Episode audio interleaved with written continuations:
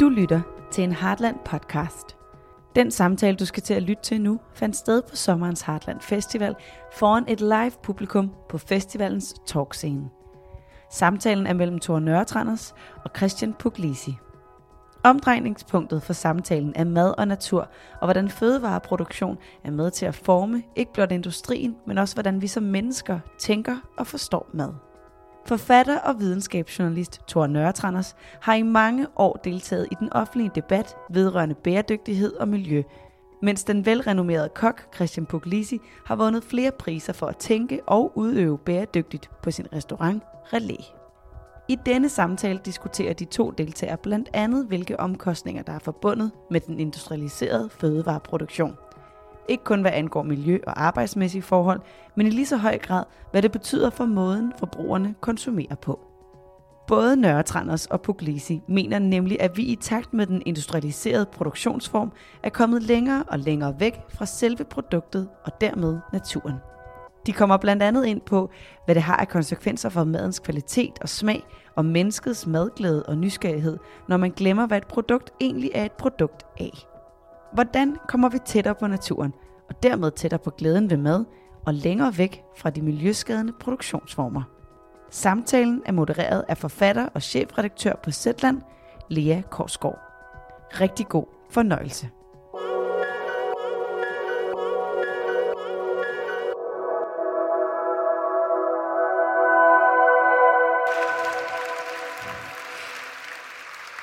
Har simpelthen glædet mig så meget, og øhm, øh, da jeg fortalte min mand derhjemme, som er en, øh, sådan en bogaficionado, at jeg skulle interviewe de to herrer her, så sagde han, oh, du skal interviewe Tore Nørretranders. Og så, så øh, skete noget lignende, da jeg fortalte Camilla inden for Zetland, som er sådan en meget stor madaficionado. Det ved jeg ikke, om det hedder, når det er en mand. Jo. Men øh, at, at jeg skulle interviewe øh, de to herrer, så sagde han, oh, du skal interviewe Christian Puglisi. Øh, og jeg synes, at øh, Rasmus, min mand, og Camilla inden for Sætland ligesom repræsenterer det bedste, øh, det bedste af to verdener, bøgerne og, og naturen og maden, og dermed så repræsenterer I jo også det bedste af, af de to verdener.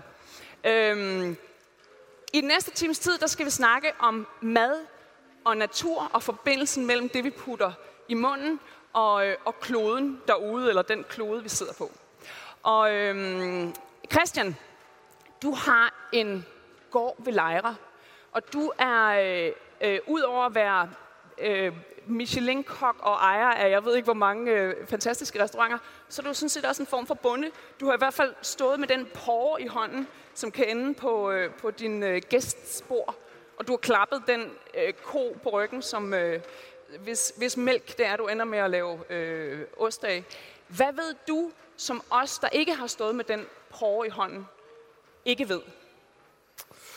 Øh, jamen, jeg tror, jeg ved, at der er rigtig meget, jeg ikke ved, øh, for det første. Og, og det, det er også, øh, forklarer også mit standpunkt i forhold til det med at være bonde. Der er, jeg jo en vaskeægte wannabe.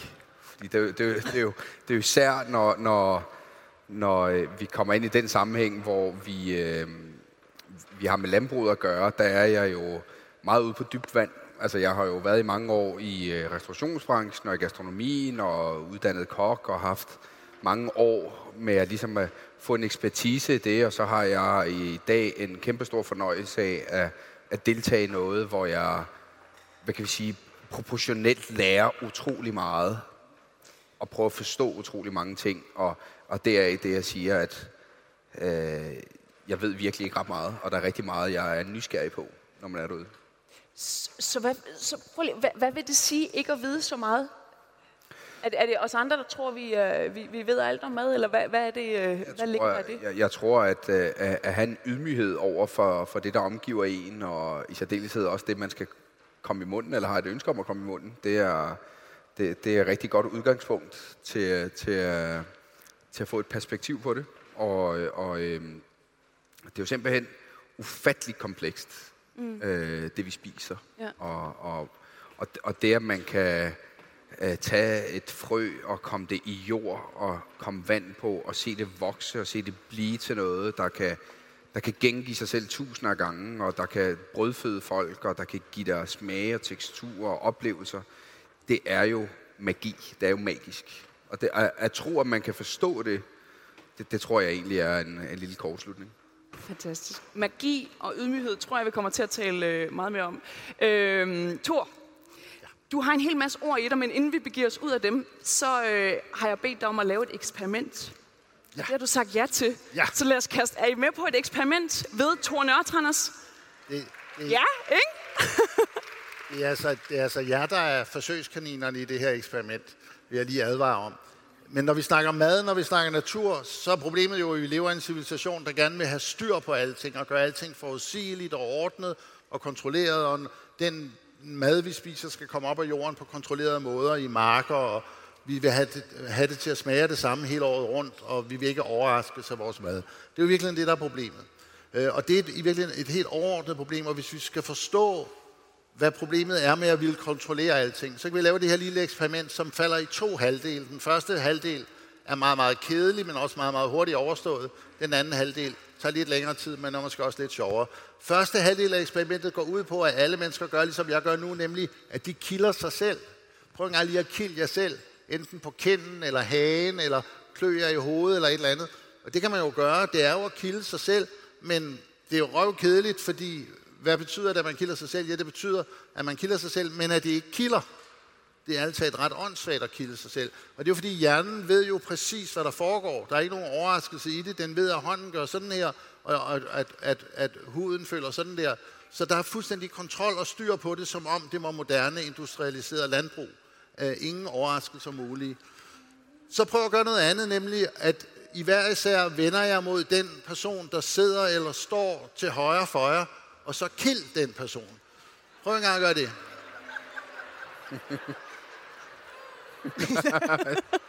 Til højre, til højre så er det bare... Ja, ja, så er det gang i det her. Tak skal I have. Det var, det var måske... Mange tak. Det var, I, I har bestået eksamen. Det var måske lidt sjovere end at kilde sig selv.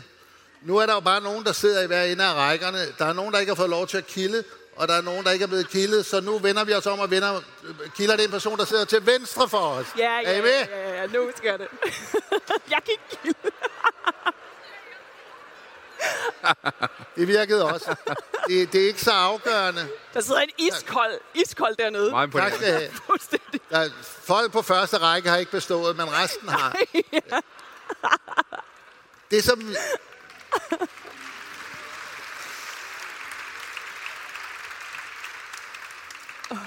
Det, som vi lige har erfaret, det er, at hvis man mister kontrollen, og det er jo det, man gør, når man bliver kildet, så har man mulighed for at have det enormt sjovt. Hvis man insisterer på at have kontrol hele tiden, så kan man ikke få det sjovt. Og det er sådan, det i virkeligheden også er med mad og med natur. Det, som er det vidunderlige ved naturen, er, at den er uforudsigelig og hele tiden overrasker, overrasker os. Og det, der er håbløst ved naturen, er, at den aldrig er forudsigelig, og det regner, og der er en myg og alle mulige vemmelige ting. Og man kan ikke få det ene uden det andet. Hvis man vil have glæden, så må man også tage tabet af kontrol. Det er det, som det her eksperiment gerne skulle vise, og det som mad i virkeligheden, i mine øjne, helt Og, i- og i virkeligheden vel også det, du taler om, Christian. Øh, om om, øh, om det, øh, det, vi ikke ved, og, og fortabe sig i, øh, i alle de ubesvarede spørgsmål, når vi står og glor på tomatplanten uden i drivhuset. Ja, ja men det er, det er jo... Det er jo det, jeg synes, jeg bliver overvældet af det her, som... Altså, omfanget af, hvor komplicerede tingene er. Som, som, som jo også øh, taler ind til det der, at man... Man, man prøver, at når man, når man har med mad at gøre, så har man jo ligesom øh, været vant til at øh, på en eller anden måde modtage en råvare, modtage en porre og tage stilling til det, og, og så har man nogle kriterier for, øh, jamen er den, er den god, hvis den er tyk, eller er den god, hvis den er tynd, eller hvad man nu vil, og så, så bruger man mange år på det, og så lige pludselig, hvis man så åbner den der dør ind, som, hvor det kommer fra, og så begynder at forstå, at gud, altså, der er jo ikke hårde, der er jo måske 50 forskellige sorter, som jeg kan vælge. Øh, og lige pludselig så handler det jo om, hvorvidt de blev forspiret, hvorvidt de ikke blev forspiret, hvorvidt det har regnet meget, hvorvidt det har regnet lidt, hvorvidt det fik meget sol, vi fik det lidt sol. Og alle de her ting, jeg synes, jeg er sådan simpelthen... Der, der, der, det, for- det, jeg sagde før med ydmyghed, det er virkelig det, det skaber hos mig, altså over for naturen, det er den der måde, man... Der er jo egentlig et forsøg på at dominere naturen. Alt landbrug er jo et forsøg på at dominere naturen. Men jeg tror, at øh, en, en, der må ligge i det forsøg et eller andet respekt for, at det kan man ikke helt. Mm. Og, og man skal hele tiden lægge sig i et sted, hvor man, hvor man forsøger at forstå den, øh, øh, men med respekt for den, mm. og hvad, hvad, den kan, hvad den kan. Fordi jeg tror ikke, at vi som mennesker vil kunne kapere det hele altid. Mm-hmm. Jeg tror, at bedre udgangspunkt, den har en idé om, at, man, at det er os, der skal kontrollere den, og det er os, der skal bestemme, hvad det er, den skal. Mm. Kan du, du snakker om affortryllelse før, eller, eller om magi før. Ja. Kan du genkende det, Thor? At, er, er, er vi i gang med at affortrylle naturen? Giver det mening? Det er vi på mange måder, fordi vi vil kontrollere den, og vi ikke vil lade os overraske af den. Men der er jo sket, der er jo sket noget med, med, med os mennesker, øh, i virkeligheden for ret nyligt, i de sidste 10 år. Og kokkene er i mine øjne en fantastisk interessant gruppe af folk, der går ud og udforsker helt nyt land. Og der er i virkeligheden sket med gastronomien, med madlavningen, et, et totalt skift.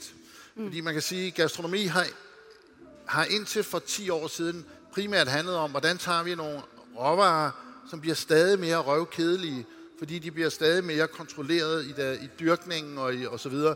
Kartofler bliver mere og mere trivielle, og alle råvarerne, grøntsagerne, kød og så videre bliver mere og mere ensartet.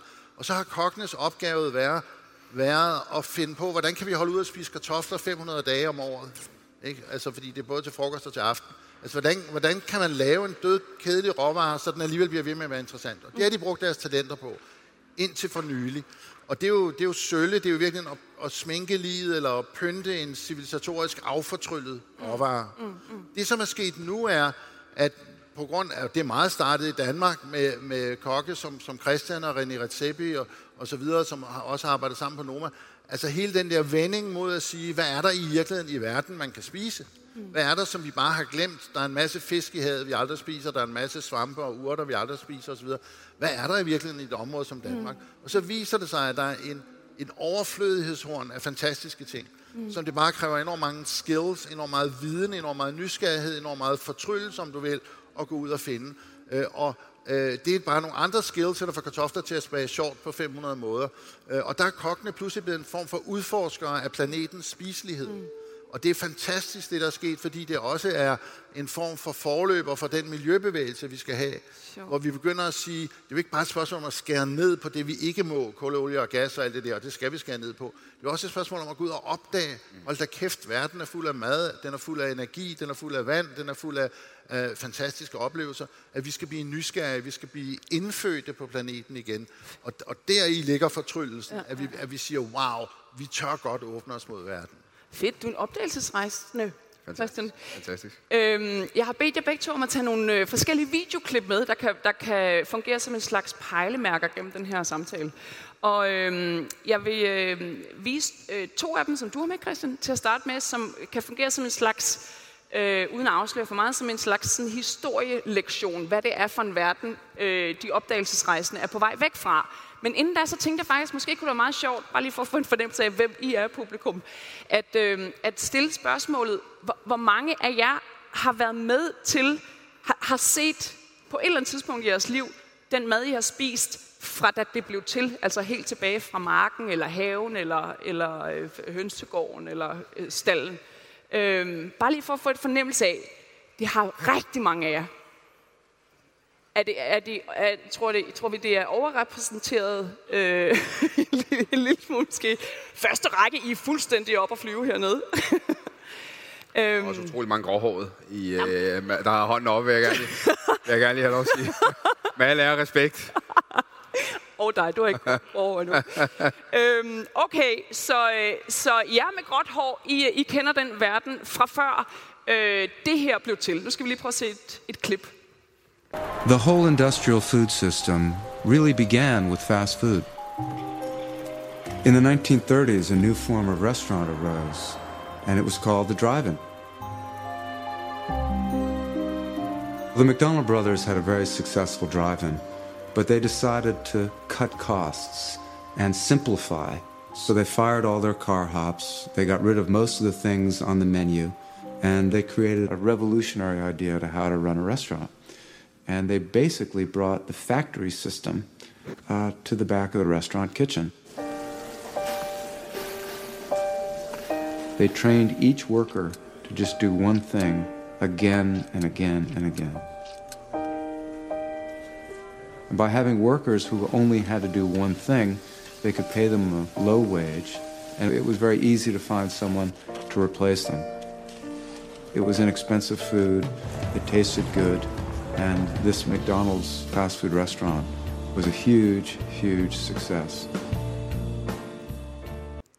Øhm, McDonald's-kulturen, som, som, øh, som bredte, bredte sig til ikke bare sin egen øh, madproduktion, men også til andet. Øh, det her det var et klip fra øh, dokumentarfilmen Food Inc. Mm. Og jeg tænker lige, inden vi snakker om den, så lad os lige se det næste klip, som Christian har med, som er en øh, miljøaktivist fra Indien. Det kan være, du selv vil præsentere hende. Ved, ved du mere om hende? Øh, jamen, Vandana Shiva hedder hun, og er repræsentant for... Øh, altså, hun har skrevet ufattelig mange bøger, og har en... Øh, en øh, fortid inden for kemi og er professor i det, og, og har en for mig meget interessant øh, vinkel på det, fordi meget af den litteratur, jeg læser angående fødevareindustri osv., er meget fra den vestlige verden, og hun kommer jo fra Global South, altså hun kommer fra Indien og har det perspektiv.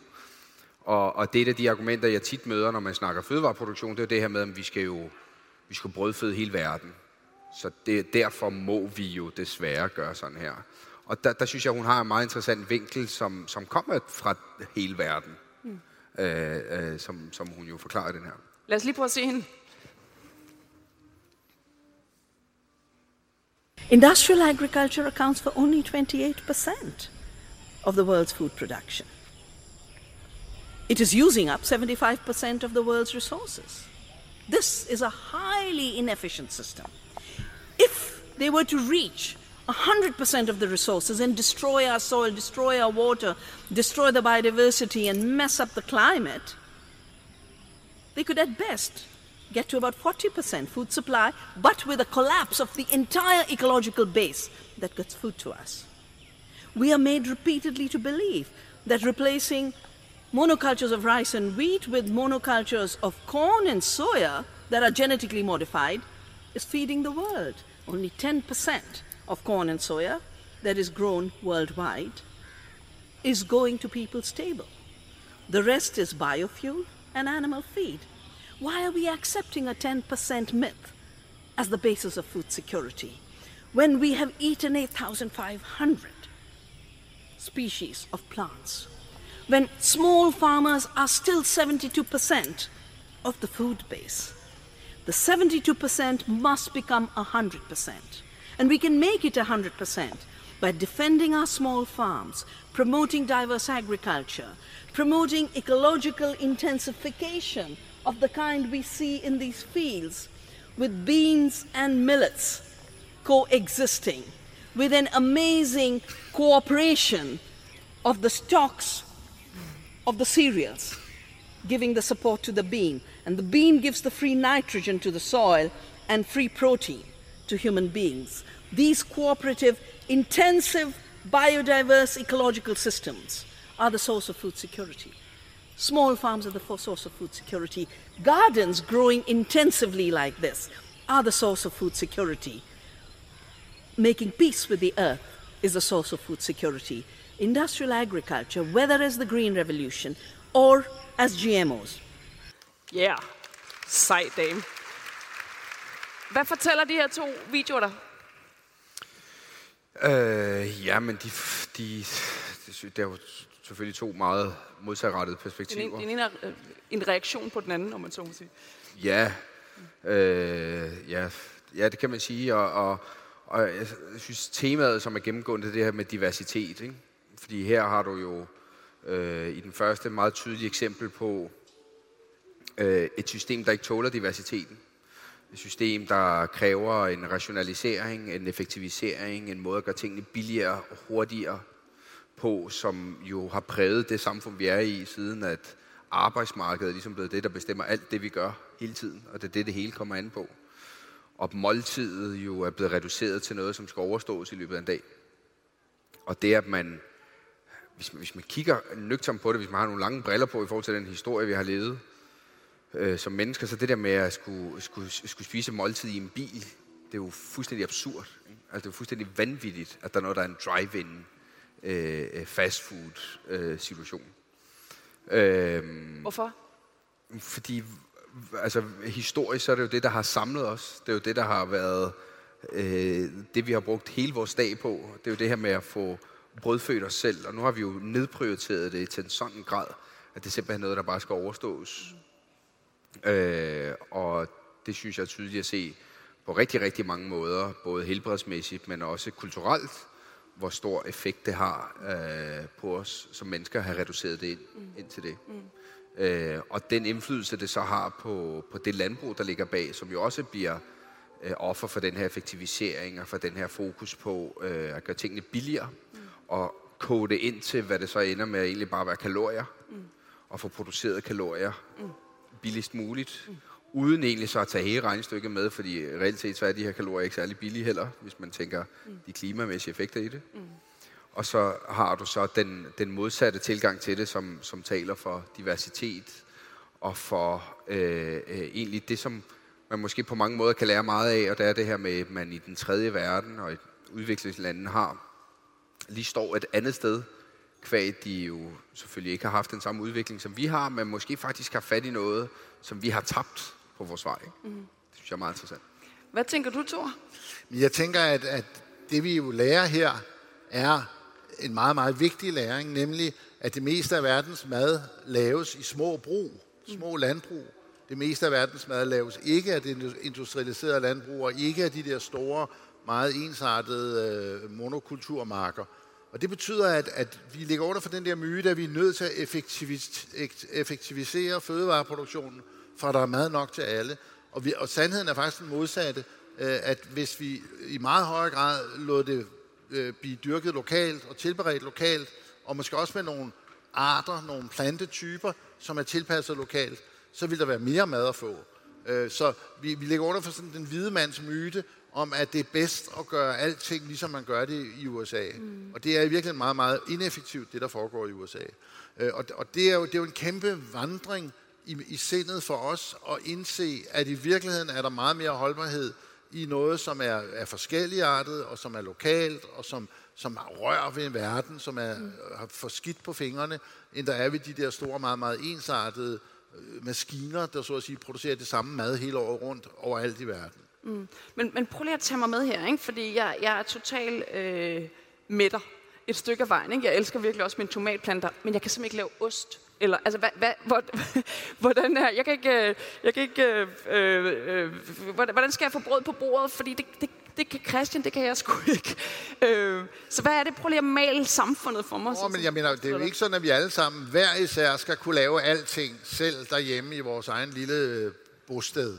Mm. Men du kan jo indgå i et fællesskab af nogle andre, der kan noget andet. Mm. Øh, og, og som, som, hvis du kan lave tomater, så, så, kan, så kan Christians folk lave ost og så mangler vi bare en, der kan lave basilikum, og så begynder der at ligne noget. Det kan jeg også. Det kan du også, okay. Ikke? Så, så øh, fællesskab er selvfølgelig nøglen til det her. Altså et fællesskab, hvor forskellige mennesker bidrager med forskellige ting. Det eneste spørgsmål er bare, skal det være sådan, at al ost laves i et land i verden, al basilikum gros i et andet land i verden, og alle tomater i et tredje land? Mm. Og så bliver de fragtet med containerskibe hen, hvor vi skal spise dem. Eller er det sådan, at vi kan bygge nogle relativt små enheder, øh, som er store nok til, at der både er nogen, der kan tomater, nogen, der kan basilikum, og nogen, der kan ost, og som så kan dele det med hinanden. Men hvor man også kan køre tingene i kredsløb, hvor affaldsstoffer, der kan komme tilbage til markerne, hvor, hvor man ikke bare tømmer alle næringsstoffer ud af mulden, så den til sidst blæser væk som muldflugt og omdanner landbrugslandet til ørken. Mm. Fordi hvad vi, hvad vi først nu begynder for alvor at, at forstå historisk er, at de steder, hvor landbruget startede på planeten Jorden, var jo nogle steder, som i dag er ørkner. Mm. Altså det var sådan noget som, som den såkaldt frugtbare halvmåne, Iran, Irak, Jordan, Palæstina, øh, Kurdistan, områder, som i dag er meget ørkenpræget. Øh, og det handler jo om, at landbruget brugte op det muld, der var. Øh, og vi, vi har ligesom vi har drevet rovdrift på, på naturen.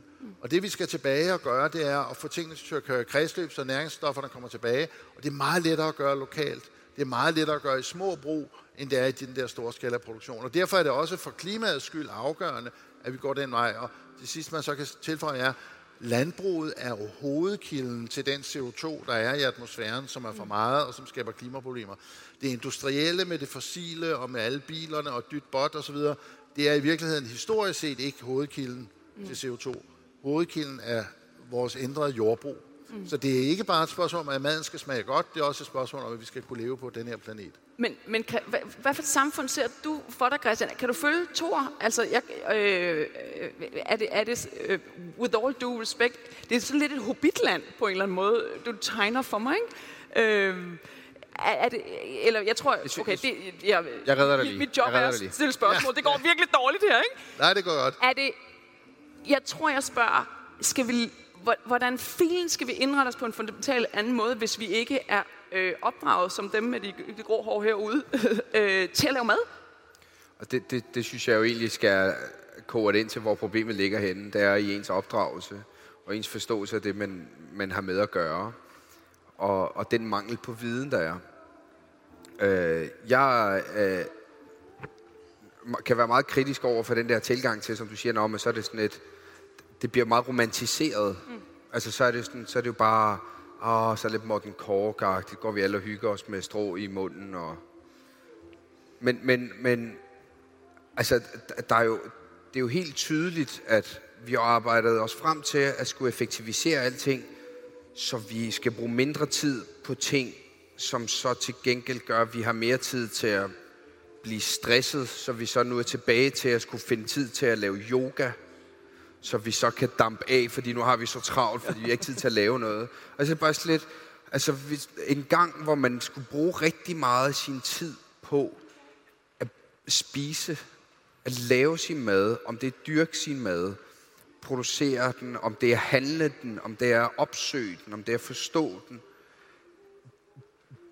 Det har jo, altså det er jo noget, vi har brug for i dag. Alt, hvad du i dag har, som bremser dig, er jo altså, virkelig noget, der er behov for. Fordi vi prøver virkelig at finde ud af, hvordan vi alle sammen skal finde vores mindful moments, og jeg skal komme efter dig. Ikke? Og det, jeg synes, svaret ligger i jeg kigge på det, som vi har, og som vi har valgt at, at give meget afkald på. Mm. Og alt det kan du finde ved noget, der er så basic, som det at ernære os selv. Mm. Og jeg synes, at det er en af de ting, som, som for mig virkelig øh, gør mig utryg ved øh, fast, fastfoodkulturen også, det her med, at man ikke, at man ikke sætter tid af til at sidde om et bord. Mm. Mm. Øh, og jeg synes, at, at, at personligt selv som restaurationsmand og og, og kok, så føler jeg, at, at vi jo faktisk har en, en stor mulighed for at være de store forsvarere af bordet. Mm. Fordi når folk tager på restaurant, så det, accepterer de jo faktisk, mm. at de skal sidde og bruge lidt tid på at sidde omkring et bord.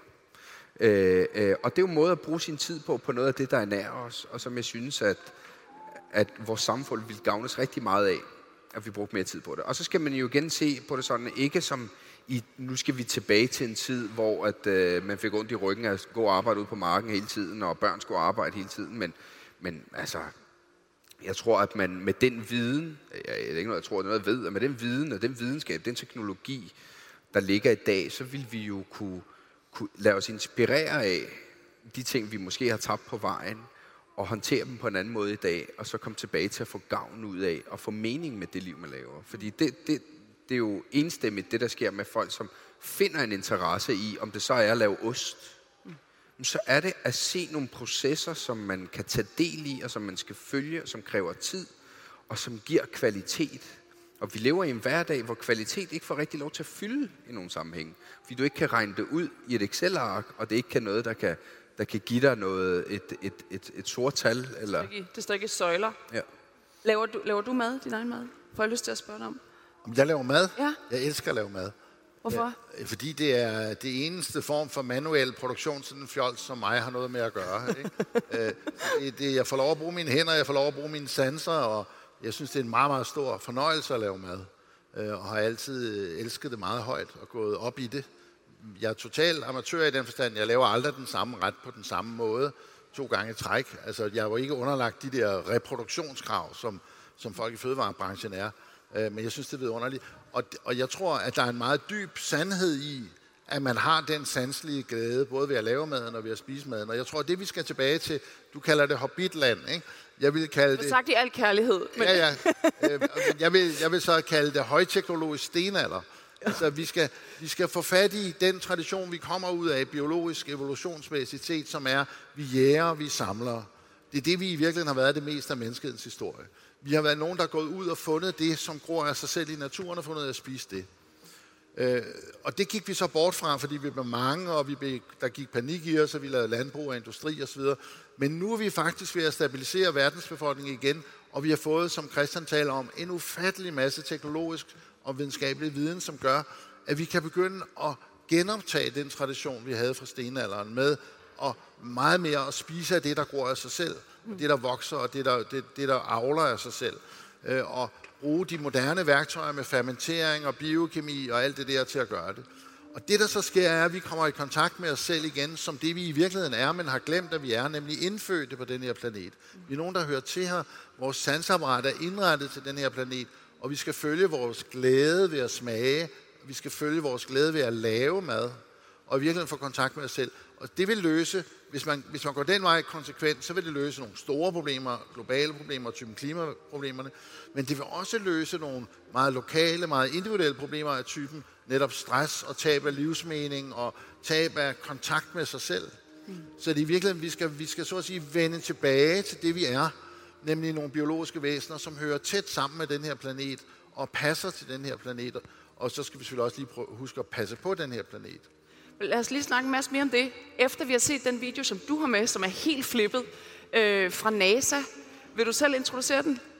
Jeg siger mere, end jeg har sagt nu, eller skal vi lige se den først? Vi kan se den først, så skal ja. jeg forklare, hvad det er, vi ser. Yes.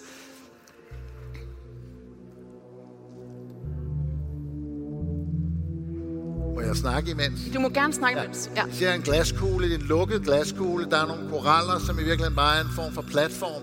Og så er der nogle rejer, I kan se, der fiser rundt.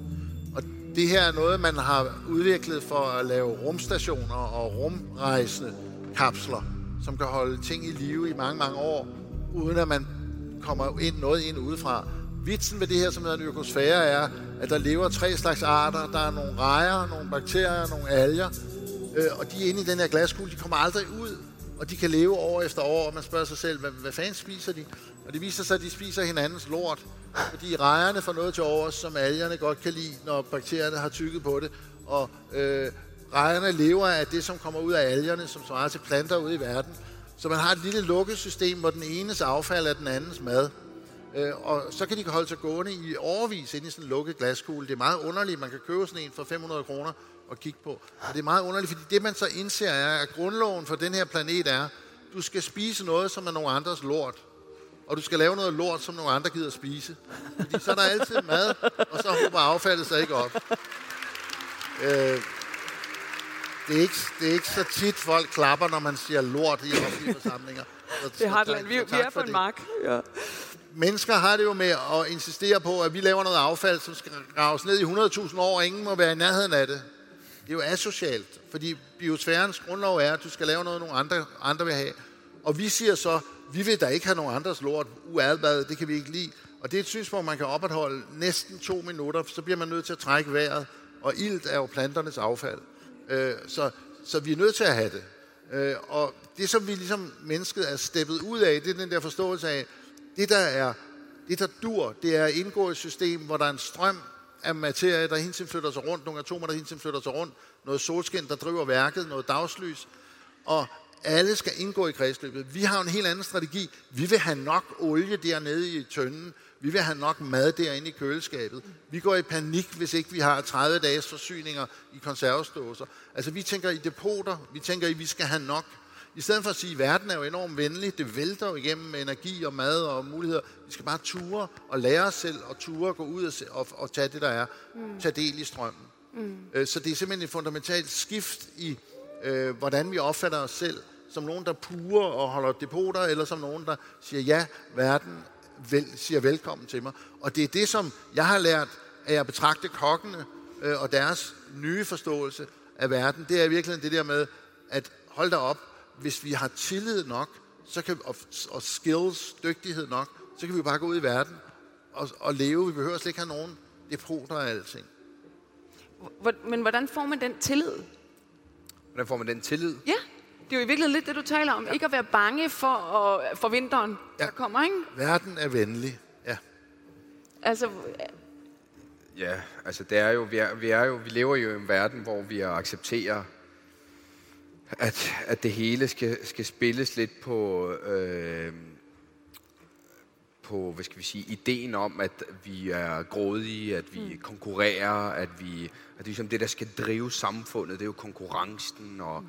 Og, sådan, og, det, og, den, og, og det er jo et paradigmeskifte, der ligesom er behov for, hvor man skal lidt tilbage til at forstå, at vi jo skal jo hænge sammen for at kunne være til, mm. og vi er med i en sammenhæng, og det er jo ikke et spørgsmål om, at man skulle, skulle rave mere til sig. Jeg tror, det er meget en, en, en skal vi sige, meget typisk for vores tid at være i, at det handler jo om at få, få rav ind til pensionen, fordi den, den når du skal nok ikke at få, når man først når dertil, ikke?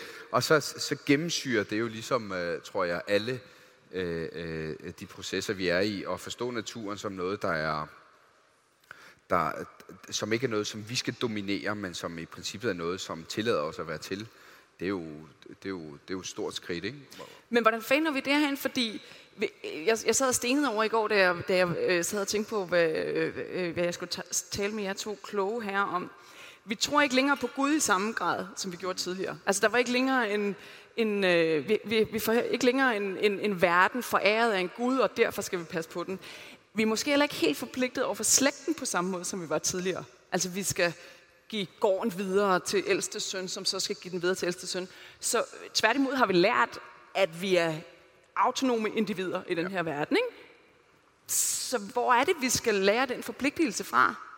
Ja, Du siger, nu kigger jeg over på rationalisten, den spirituelle rationalist. Den Help spirituelle, me hvor, hvor skal vi få forpligtelsen fra? Ja. Jamen, vi skal jo forstå, at vi er en del af noget. Altså, vi er en del af en planet, vi er en del af en økologi, og vi er en del af fællesskab af mennesker. Øh, og at øh, det er en forudsætning for, at der findes mennesker, er jo, at mennesker kommer hinanden ved. Altså uden sex, så var vi her ikke. Altså kærligheden er ligesom forudsætningen for, at vi overhovedet findes. Og det vil sige, at vi er nødt til at indse, at der er noget, som vi indgår i, og vi ikke kan kontrollere tingene selv. Og der har vi levet i en lang epoke, hvor vi har været i virkeligheden bange for verden. Altså man kan sige, at hele ærebrudets historie, som også er de store verdensreligioners historie, og Bibelen og alt det der, ud af paradis, dyrke jorden i sit ansigtsved, er jo fortælling om, at verden er uvenlig at vi ikke hører til i verden, vi er smidt ud af verden. Øh, og derfor har vi ligesom panisk løbet i, i, i mange tusind år væk fra verden for at kontrollere den. Og for, for, fordi vi, vi, tør ikke, vi tør ikke at regne med, at der er nok til os, hvis vi bare går ind i verden og ind i dens flow, ind i dens strømme. Og det, som vi er ved at indse nu, det store skifte, der er ved at ske nu, selvfølgelig også fordi, at vi er ved at, at, brænde skidtet sammen med alt det der klima og så videre, det er, jamen, verden er venlig. Og det mener jeg faktisk det mest revolutionære, man overhovedet kan sige i vores dage. Endnu frækkere end at sige lort. Det er, verden er venlig. Øh, verden vil gerne have os. Mm. Øh, og så bliver, så bliver, det var venligt af jer, så bliver alle mine venstreorienterede venner, som jeg regner mig som en af, bliver meget paniske, fordi manden går rundt og siger, verden er venlig, har vi ikke lige lært, at det hele er ondskabsfuldt og undertrykkende og, og, og så videre. Men jeg mener faktisk, det frækkeste, man overhovedet kan sige, hvor det er, det er, verden er enormt venlig, og vi er enormt velkomne, og vi behøver slet ikke være så bange. Vi skulle tage at slappe lidt af og tage imod alle de gaver, vi får. Men, men Christian, kan du følge mig i det der med, det, vi har jo, altså vi, vi har Thor Nørtranders til at fortælle os, at verden er venlig, men hvor skal vi ellers, hvor, hvor kommer den der forpligtelse over for kloden øh, fra i dag, eller hvor skal den komme fra? Øh, jeg, jeg, tror, jeg tror, den skal komme fra øh, øh, det her med øh, maden. mm. altså, det, det, er jo, det for mig det er jo den mest simple måde at forstå, at vi er en del af en cyklus. Altså, at, at, at se ting blive til som noget, du kan få nydelse ud af, er simpelthen en spirituel oplevelse. Og hvis det er det, man mangler i dag, som, som jeg, jeg er helt enig i, det her med, at der ikke er, nu er jeg slet ikke religiøs på nogen måde, men jeg har enormt meget øh, æresfrygt over for den verden, vi, vi lever i.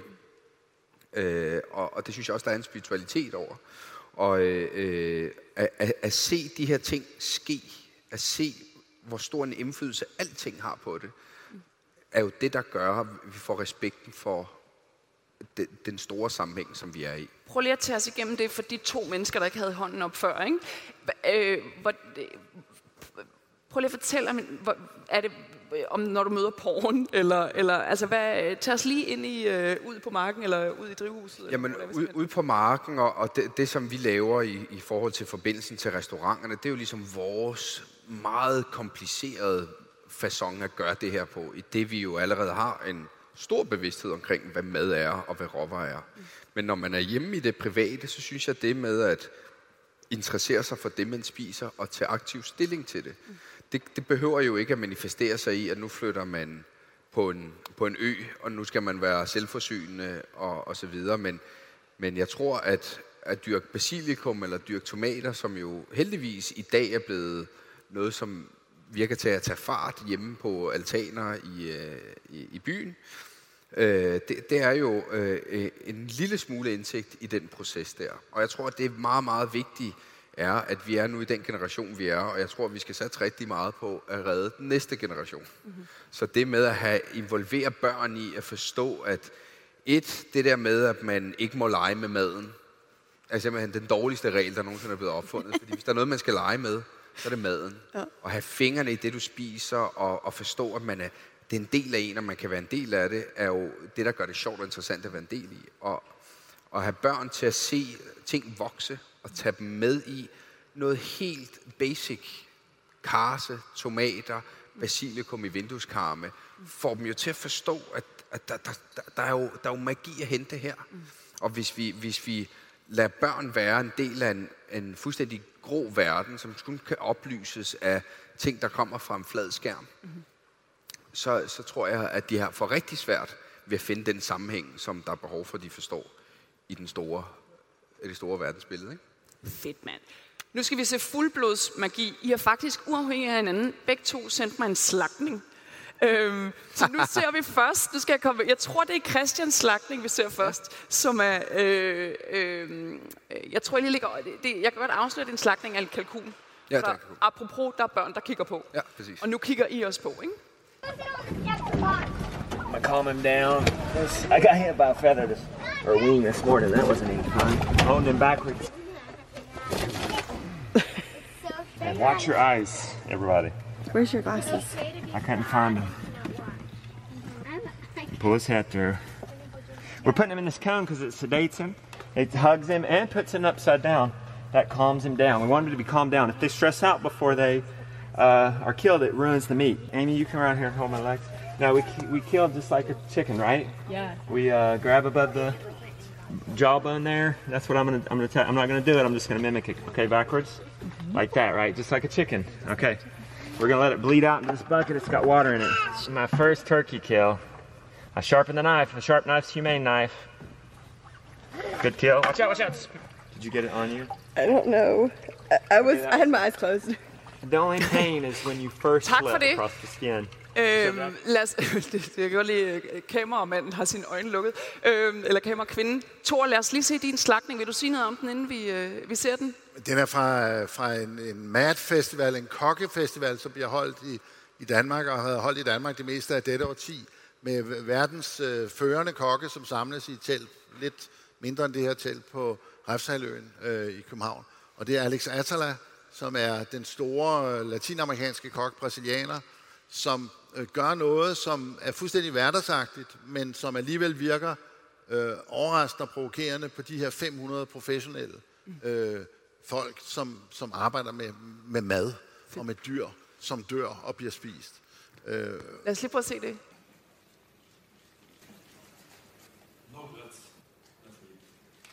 Yes. Sådan. Vi gik endda, endda klipper der, hvor han øh, vrider, øh, vrider halsen om. Det er sjovt, jeg har set min mor gøre det her øh, utrolig mange gange, men hun har altså aldrig fået det der bifald for det. Hva, hva, hva, hvor, hvorfor er det, det er så provokerende eller vildt at se? Din mor fik nok ikke bifald, fordi der ikke var noget publikum. Øh, men jeg stod. men, men øh, jamen det, det, der virker provokerende her, er jo, at man offentliggør noget, som alle i salen øh, omgås i det daglige, mm-hmm. og siger, nu viser vi en slagtning. Øh, René Redzepi øh, fra Noma, som som ligesom er, er samleren af den her konference, han løb hen til Alex Atala bagefter og sagde, nu bliver du altså nødt til at spise den kylling i aften. Mm. Ikke? Fordi man slår ikke noget ihjel uden at spise det. Altså, der er en etik i det.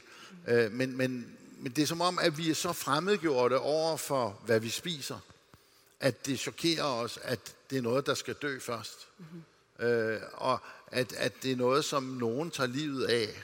Øh, tit under mere øh, trivielle omstændigheder. Altså, det foregående klip, det var, det var ikke helt så så hands-on måde at, at slagte kalkunen på. Der brugte man redskaber, ikke? Øh, men, øh, og på slagterierne er det jo helt pervers, den måde det foregår på. Men hvis ikke vi tør se i øjnene, at det vi spiser, når vi spiser kød og fisk, er noget, vi har slået ihjel først, det gælder jo også planter, øh, bare på en anden måde, øh, så kan vi jo slet ikke ligesom, blive ærlige og sanselige omkring, hvad vi gør. Så vi skal igennem det der med ikke være bange for døden, ikke være bange for det beskidte, det underlige, det uforudsigelige, men ture tage det ind i vores liv. Fordi før det kan vi ikke få et ærligt forhold til liv, til, til hvad vi spiser. Jeg vokset op med at tro, at, at kød det groede i sådan nogle plastikbakker, i nogle supermarkeder ude i Lønby. øh, og det tog mig lang tid at gennemskue, at det havde noget at gøre med rigtige dyr. Og det er farligt. Sådan voksede du ikke op, Christian? Det er ikke meget galt. Altså, jeg har haft øh, en, en... Min egen familie har været sådan rimelig, øh, rimelig jævn i forhold til det, i forhold til, hvor vi har fået frem. Så har jeg haft lidt en onkel og en tante, som, som lige havde en ged der nede på Sicilien, og som lige skulle slå en kanin ihjel og sådan noget. Jeg kan da huske som barn, at det der med at se en kanin blive slået ihjel, det var jo, det var frygtindgydende. Altså, det var sådan helt vildt. Men det er jo det, man har brug for at mærke. Det er jo det, så snart man distancerer sig fra den oplevelse, at når man har, når man har, når man har lugtet til Altså det, det lugter jo helt vildt med blod og et dyr, der bliver skåret op og sådan noget. Og det er jo sådan, det er det, der er så interessant i den kompleksitet, der ligger i, at man både skal kunne acceptere det, og at man gerne vil spise det. Og at man, synes jeg, vender, processen, øh, vender ryggen til processen ved at, at kun at ville se det i, i en, i en supermarkedssammenhæng. Og så synes jeg også, at reaktionen når, når den så bliver til vegetarisme. Jeg, sy, jeg synes, i stedet, for, i, i, i stedet for at spise mindre kød, så burde man slå flere dyr ihjel.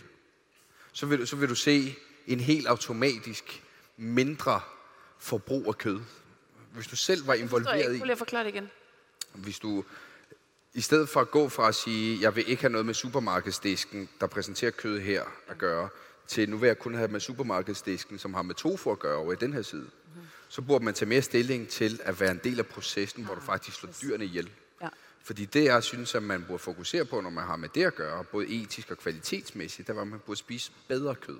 Hvis du spiser bedre kød, vil du automatisk spise dyre kød, der kræver mere af dig, og som vil, hvis det vil kræve sådan nogle oplevelser er der helt automatisk vil give dig en helt anden respekt for det, og så vil man automatisk forbruge meget mindre af kødet. Og det synes jeg er meget mere øh, øh, relevant måde at, at, at tage stilling til det på, fordi det giver dig en viden. Hvorimod, at når man tager et hop fra, fra kød af, af dårlig kvalitet til, til underlige planteprodukter af tvivlsom kvalitet, som man ikke forstår, så har, du ikke, så har du ikke skabt dig noget viden. Man har bare taget sådan en sort-hvid stil, øh, øh, øh, fasong til øh, stillingtagen til det, som, som jeg ikke synes er, er givende, og som heller ikke, tror jeg, kan være løsningen på, på de problemer, vi ser klimamæssigt fremover. Er, er du enig i den der, i Christians tofu-forskrækkelse? Må jeg kalde det det? er helt klart. Altså, jeg, jeg, jeg mener jo, at, at det, som er vejen frem, det er, at vi skal tilbage til vores sansning, tilbage til vores sanslighed, tilbage til vores smag, vores velsmag, vores appetit, vores glæde ved mad. Øh, og øh, det er den, vi har mistet under industrialiseringen af, af, af fødevareproduktionen. Vi skal tilbage til at gøre det sanseligt, inklusive sansningen af, at det også altså, indebærer, at vi slår noget ihjel, hvis vi vil have kød øh, forstå, hvad det er, der sker. I, I vores apparat som biologiske væsener, vores sansapparat, er der en masse nøgler til at, at, at gøre tingene på en helt anden måde, og det er dem, vi skal aktivere. Vi skal ikke lede efter et eller andet abstrakt princip for, hvad vi må eller ikke må. Vi skal, vi skal mærke efter, hvad vi kan lide, og vi skal konfrontere os selv med det, vi spiser, den måde, det bliver dyrket på, for at komme tilbage til at værdsætte velsmag. Og med kød er det jo for eksempel sådan, jeg går ind for at spise kød, fordi den lille glaskugle før, øh, det der økosystem, der var der, det kunne jo ikke fungere, hvis der ikke der var rejer i det. Altså dyrene hører til i økosystemerne. Men det er klart, nu har vi indrettet det sådan, at der kun er rejer i alle de der glaskugler, så at sige. Ikke? Mm-hmm. Øh, og så noget, noget, noget forskellige næringsstoffer, vi kyler ned til dem. Men et, et økosystem i balance, et, et jordbrug i balance, har dyr. Og derfor er det jo naturligt, at vi også spiser dyr, men kun i en mængde, som passer lidt med det økosystem, vi lever i. Og, og, og hvorfor skulle vi spise mindre kød? Det skal vi, fordi at vildt kød for eksempel, eller kød, som er dyrket stille og roligt, og som ikke er blevet pumpet med alle mulige hormoner, det smager jo helt anderledes intenst. Mens det, mens det kød, der kommer ud af de der pumpede dyr fra, fra den industrielle øh, verden, øh, de smager jo ikke en skid, og derfor er man nødt til at æde 600 gram oksebøf for at få lidt okse i sig, øh, og, og, og så får man ondt i maven bagefter. Øh, det er meget bedre at spise et lille bitte stykke øh, kød, som er meget intenst fra et dyr, der virkelig har levet et liv, som man, man smager med på der. Så jeg er meget enig i, at vi skal tilbage til sansningen.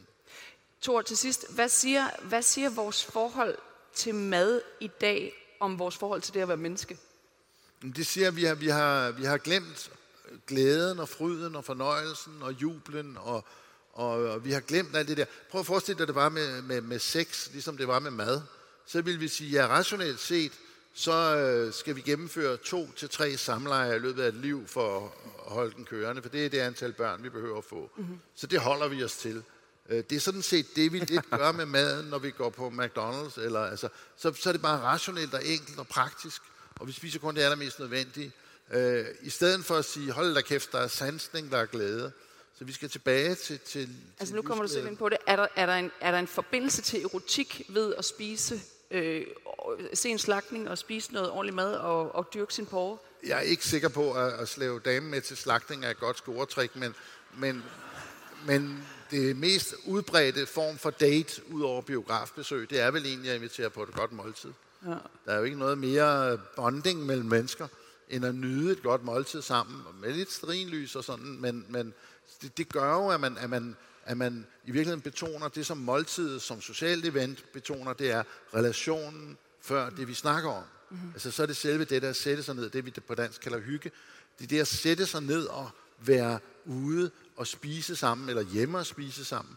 Øh, så, er det, så er det den relation, der er det primære. Om vi så snakker fodbold, politik eller, eller, eller, eller, eller, eller Italiens fremtid, det er mindre betydningsfuldt, fordi vi, vi, vi hele tiden bonder ved at sige, at vi spiser noget sammen. Og det er også derfor, måltid er så vigtigt. Det er samværet som sit eget anlæggende, så at sige. Christian, til allersidst, du indledte med at sige, at der var noget magisk over øh, øh, øh, fødevareproduktionen, når den, bliver, når den er sådan, som du gerne vil have den. Prøv lige at øh, fortælle mig, hvornår du sidst havde et magisk øjeblik med noget mad.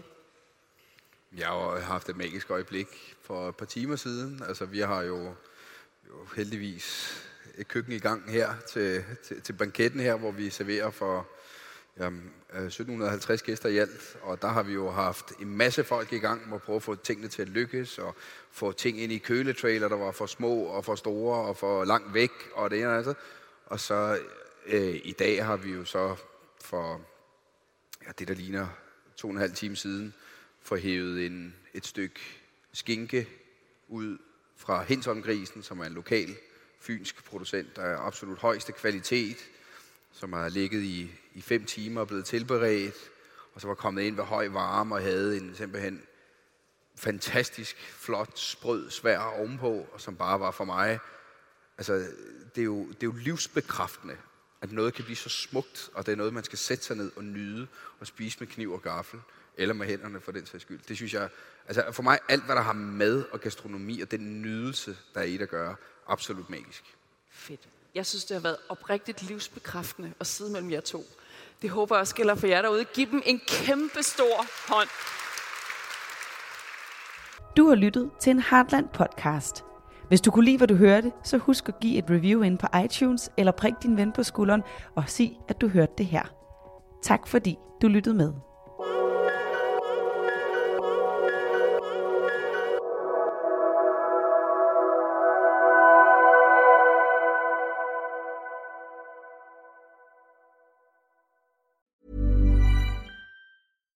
Catch yourself eating the same flavorless dinner three days in a row?